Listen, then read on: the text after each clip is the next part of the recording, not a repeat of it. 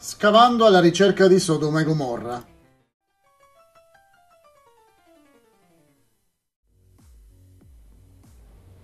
Gli archeologi svedesi affermano di aver trovato l'antica Sodoma e Gomorra. In collaborazione con il Dipartimento delle Antichità di Amman, gli scienziati hanno fatto delle scoperte a Elisan, a est del Mar Morto, in Giordania.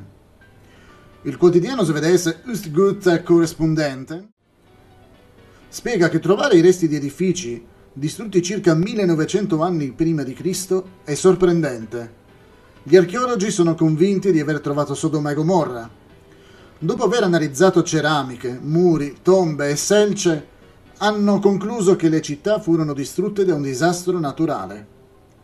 Tuttavia, la Bibbia scende maggiormente nel dettaglio, specificando che Dio stesso distrusse quelle città a causa della grossolana immoralità dei loro abitanti.